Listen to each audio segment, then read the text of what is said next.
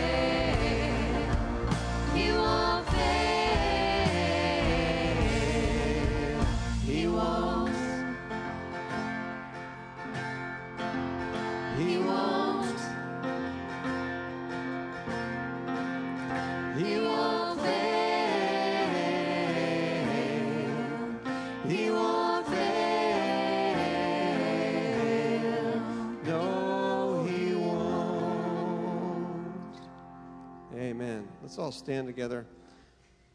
Our psalm reading this morning is from Psalm 138. And as we've just sung, our God is not only great and awesome, but He's good to us. He is a good God.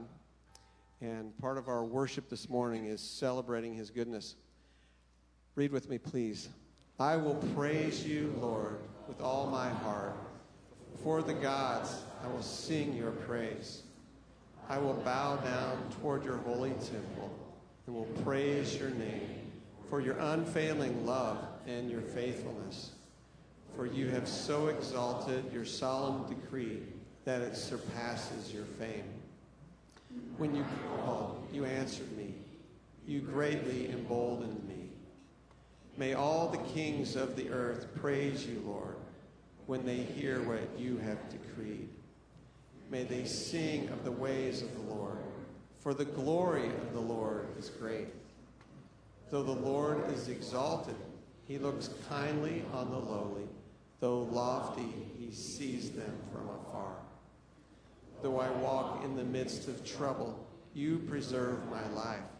You stretch out your hand against the anger of my foes. With your right hand, you save me. The Lord will vindicate me. Your love, Lord, endures forever. Do not abandon the works of your hands. Psalm 130. All my life, All I know, God's been good, good to my soul. Mountain high,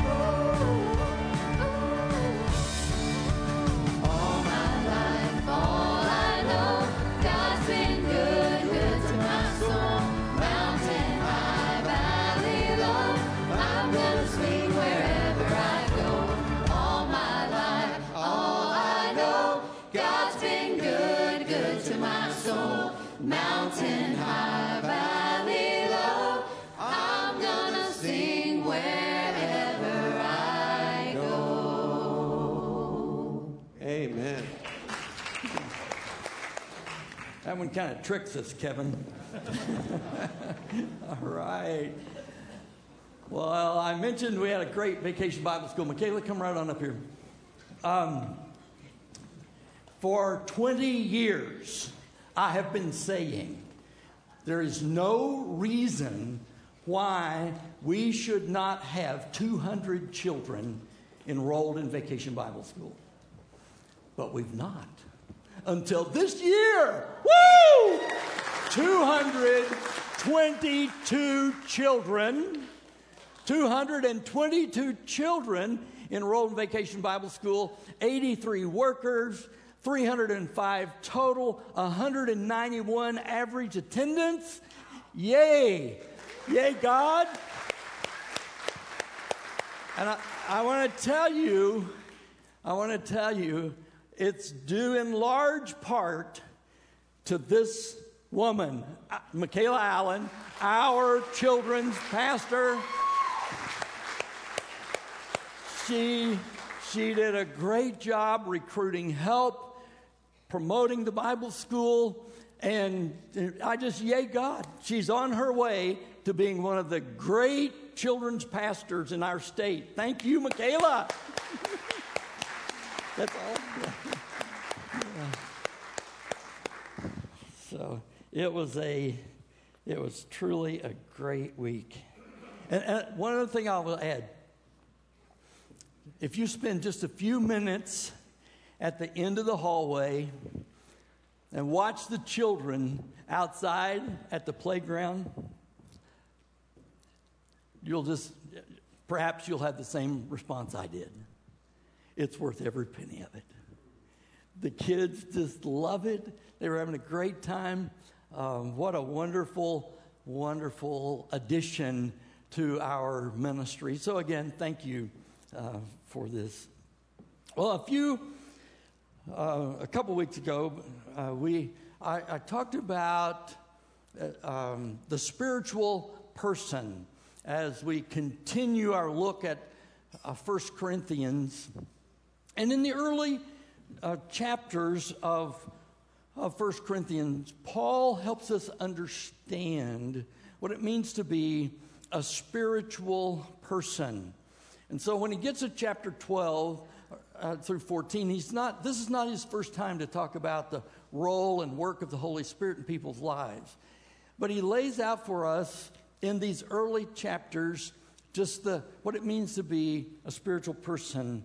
A spiritual person has a bond with Jesus, which is enriched, which is grace enriched, grace equipped, and grace empowered. That's out of chapter 1. A spiritual person has the mind of Christ, which gives them the capacity to know God and know Him better, and is a committed follower of Jesus. Out of chapter 3, 2 and 3. A spiritual person develops unity in the church and dispatches the gospel in the community. Um, I think that's out of part of chapter 6. And the, a spiritual person honors God and helps others get to know Jesus. Out of chapter 6. So, with these, with these qualities, just reminding you of these qualities, we come to look at um, uh, chapters 12 through 14 as a whole, but we're breaking them up because there's more there than what I can cover in, um, in a Sunday morning. But chapters 4 or 12 through 14 really, Paul takes these chapters and he helps us understand and, and apply Acts 1 8. You will receive power when the Holy Spirit comes on you. And you will be my witnesses in Jerusalem and in all Judea and Samaria and to the ends of the earth. Notice, notice Luke records Jesus as telling the disciples that you will receive power when the Holy Spirit comes upon you. And, and when the Holy Spirit comes upon us, we become something we were not. We become His witnesses everywhere we go. Um, and so these, so in chapter 12, Paul starts talking about the spiritual gifts. Now, when we talk about spiritual gifts, you know, Baptists don't know much about spiritual gifts. I mean, that's just that's just not been something we've focused on historically. Um, and, and so let me give you just, there's three ways of looking at spiritual gifts.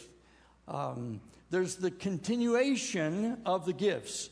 And so people who, people who teach and understand the uh, gifts this way, um, they see God at work in this day in the same way as a continuation of how he worked in the day of the apostles. Um, the, uh, another group, in which Baptists probably, well, some Baptists fit into this category of modification, that God is at work through the power of his Spirit in, in um, um, in a similar way as to what he was in the first century and with the early believers. The, the difference, the modification is when pastors and prophets and teachers today speak a prophetic and an inspired word, it's not equal to Scripture. See, when Paul, when Paul spoke, and when Peter spoke, and when these guys wrote, the, they were under, they were under a unique inspiration of God where God was, by the power of the Spirit, filling their minds and actually giving them the words to speak and to say.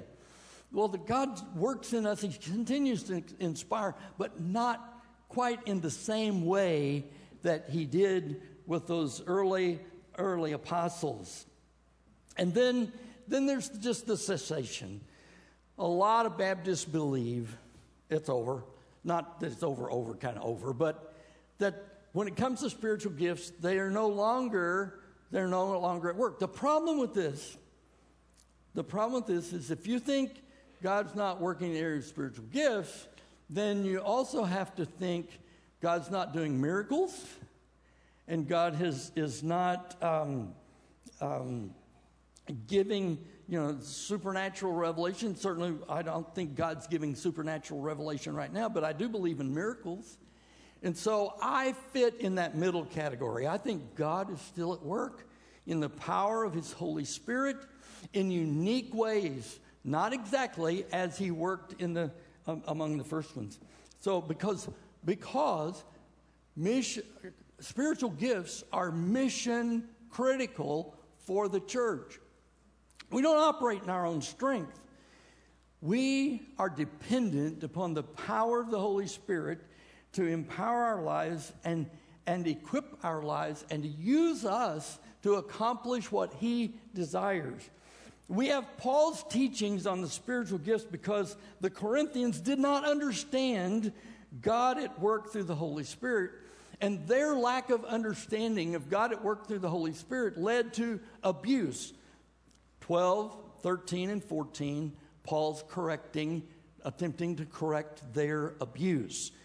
We need the lessons on spiritual gifts today because, because the church, for the most part, especially Baptist, do not understand the spiritual gifts.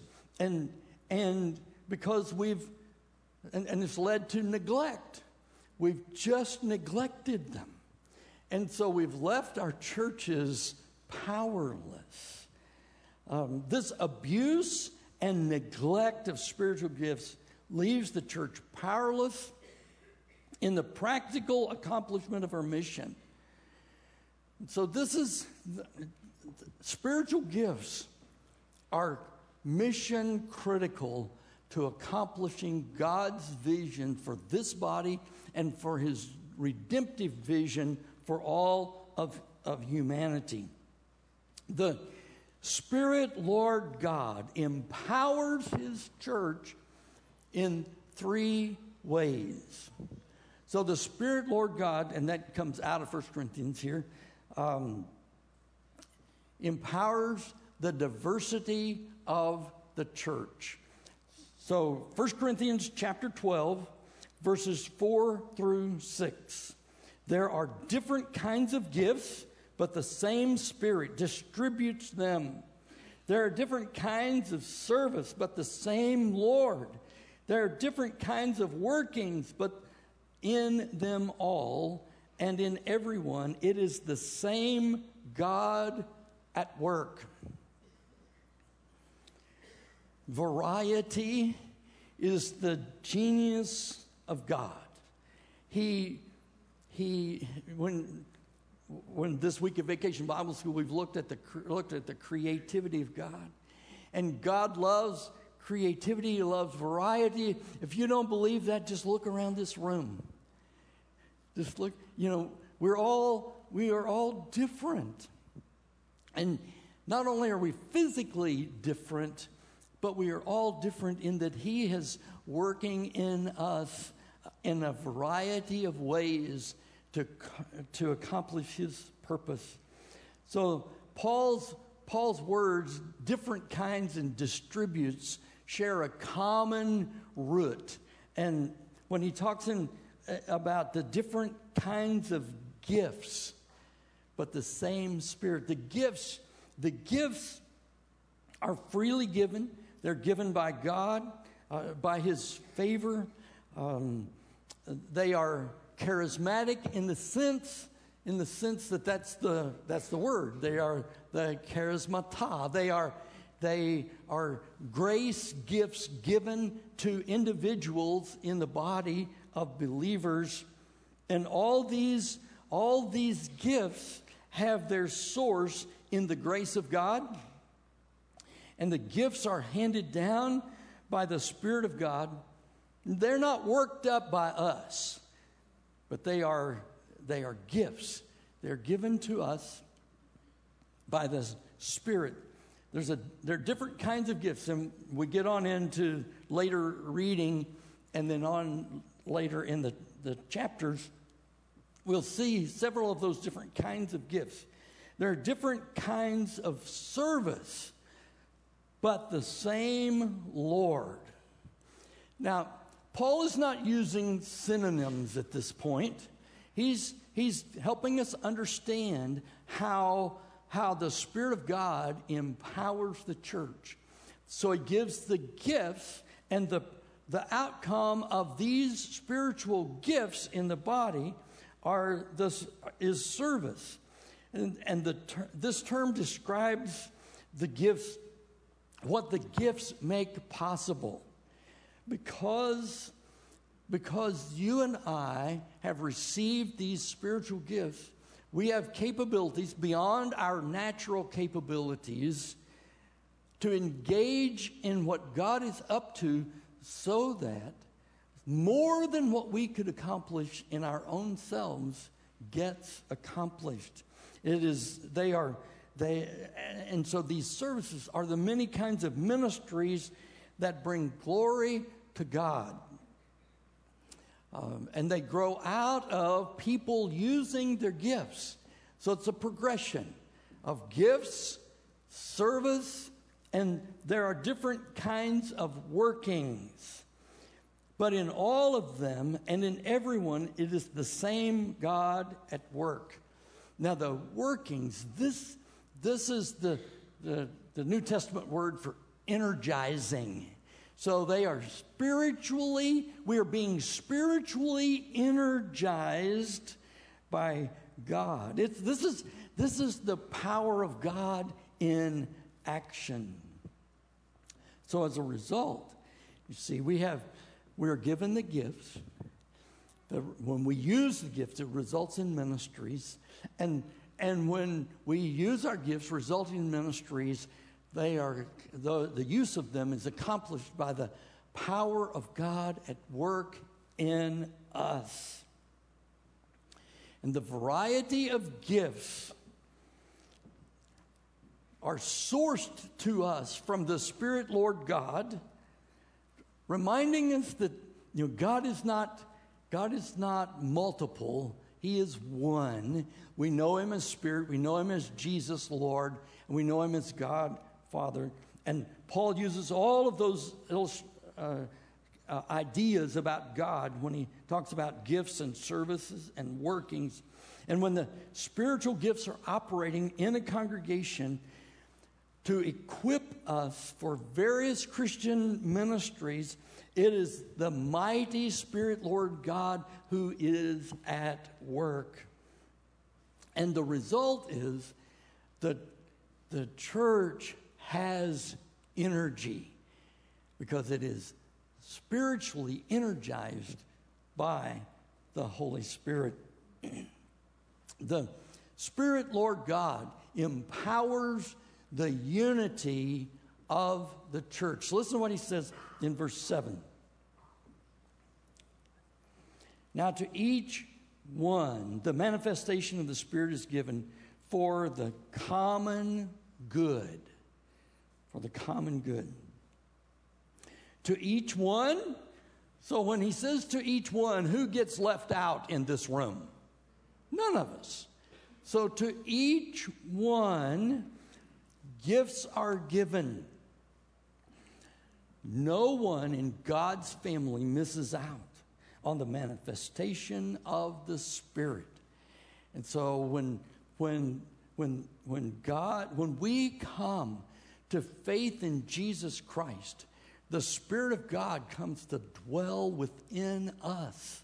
And His indwelling Spirit then equips us with spiritual gifts that which enable us to engage in ministries under the power of his working in and through us. And all of this is for the common good. The manifestation of the spirit is congregational. Through the manifestation of the spirit we receive a variety of, of enabling graces.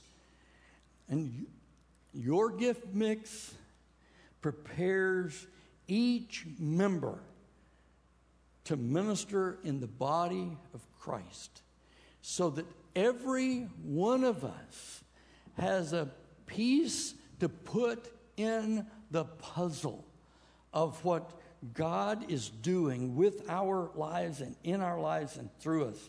The Spirit, Lord God, has given each of us a special way of serving others. Each local church is empowered by the Spirit and has everything it needs to accomplish its discipleship making purpose. You see, that's our mission is to make disciples who make disciples.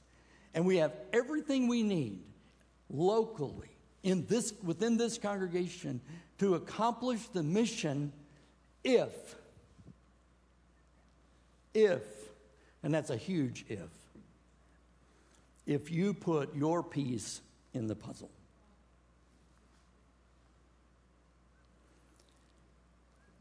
But what happens is some of us we lost our puzzle piece well, we didn't really lose it. We just don't know where it is. Because we laid it up somewhere and we forgot about it. See, when we all bring our piece to the puzzle, He is able to accomplish His mission through us. But it takes all of us to complete the picture. The Spirit, Lord God, empowers the uniqueness of the church. Verse 8. To one, there's given through the Spirit a message of wisdom. To another, the message of knowledge by means of the same Spirit. To another, faith by the same Spirit. To another, the gifts of healing by that one Spirit. To another, miraculous powers. To another, prophecy. To another, distinguish of spirits to another speaking in different kinds of tongues, and still to another the interpretation of tongues. All of these are the work of one of the, are the work of one and the same spirit and he distributes them to each one just as he determines.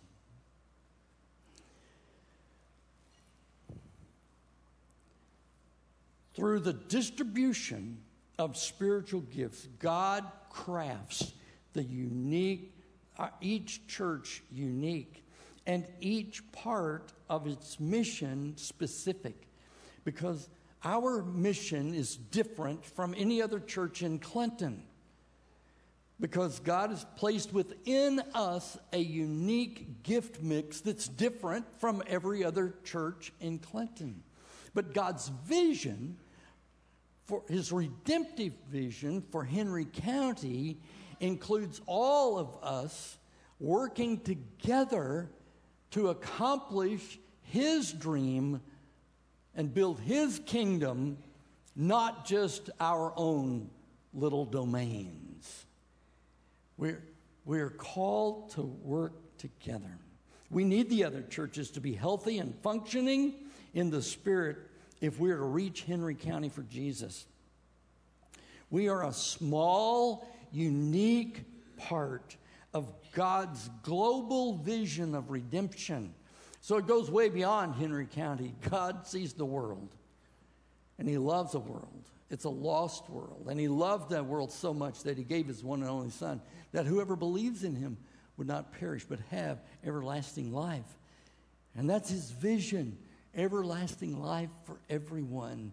And we, we are called to be His partic- partners in bringing about his, the reality of His dream for humanity. And it takes all of us working together. No gift is exclusive.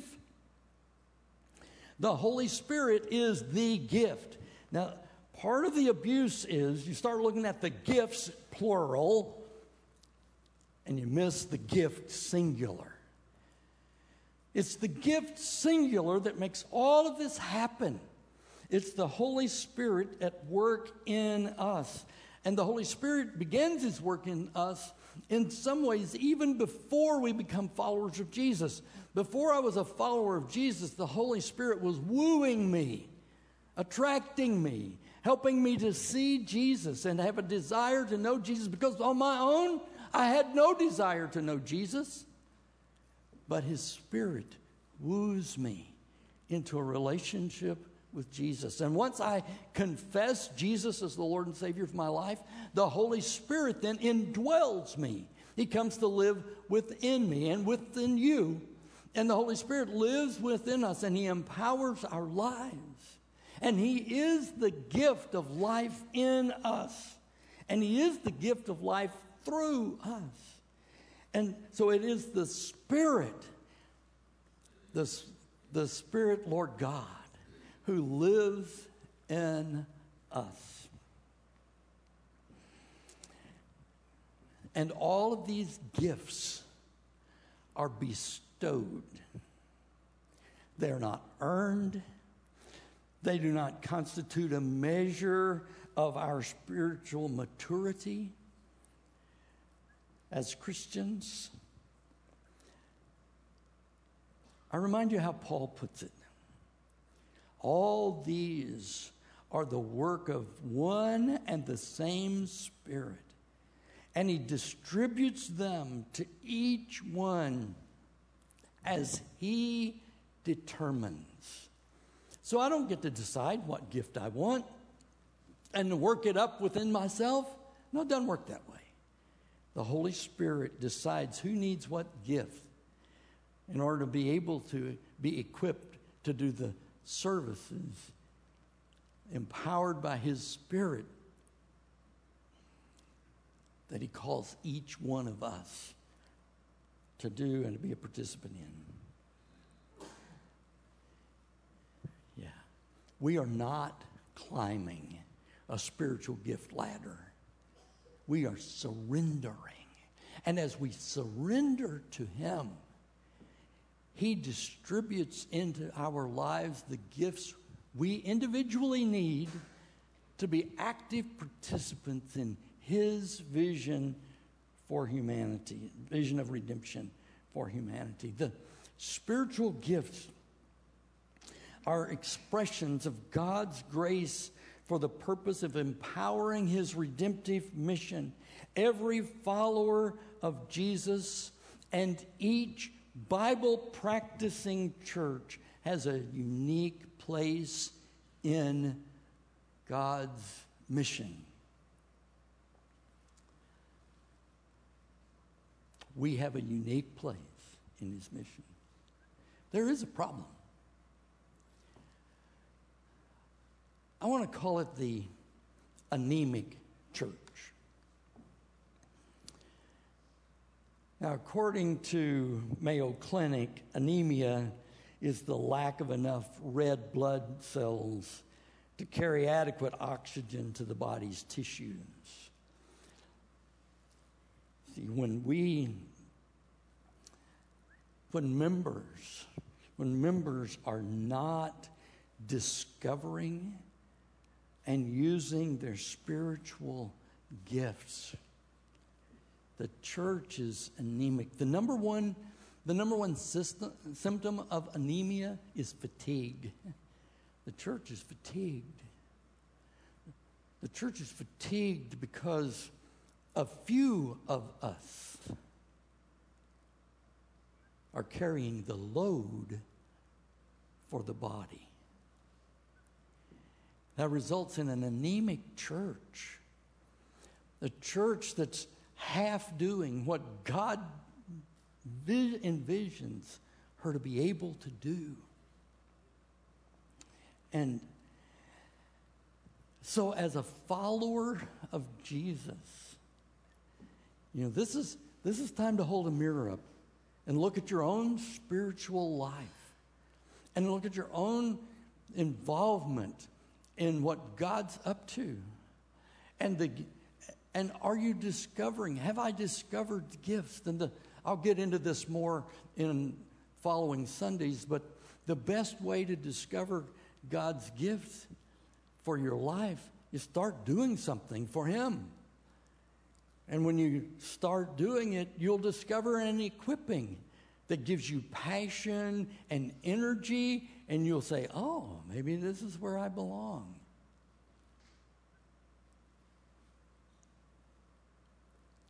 This is where you belong. You belong to Him because His Spirit lives within you.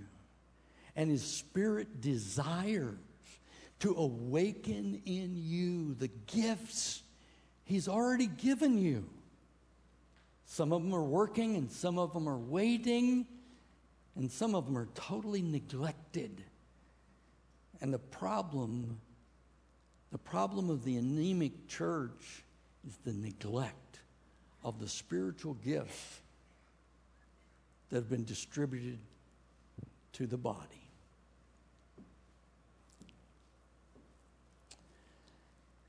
But it all begins.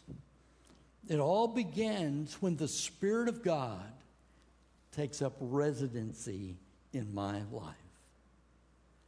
Through the confession, Jesus is Lord. And so,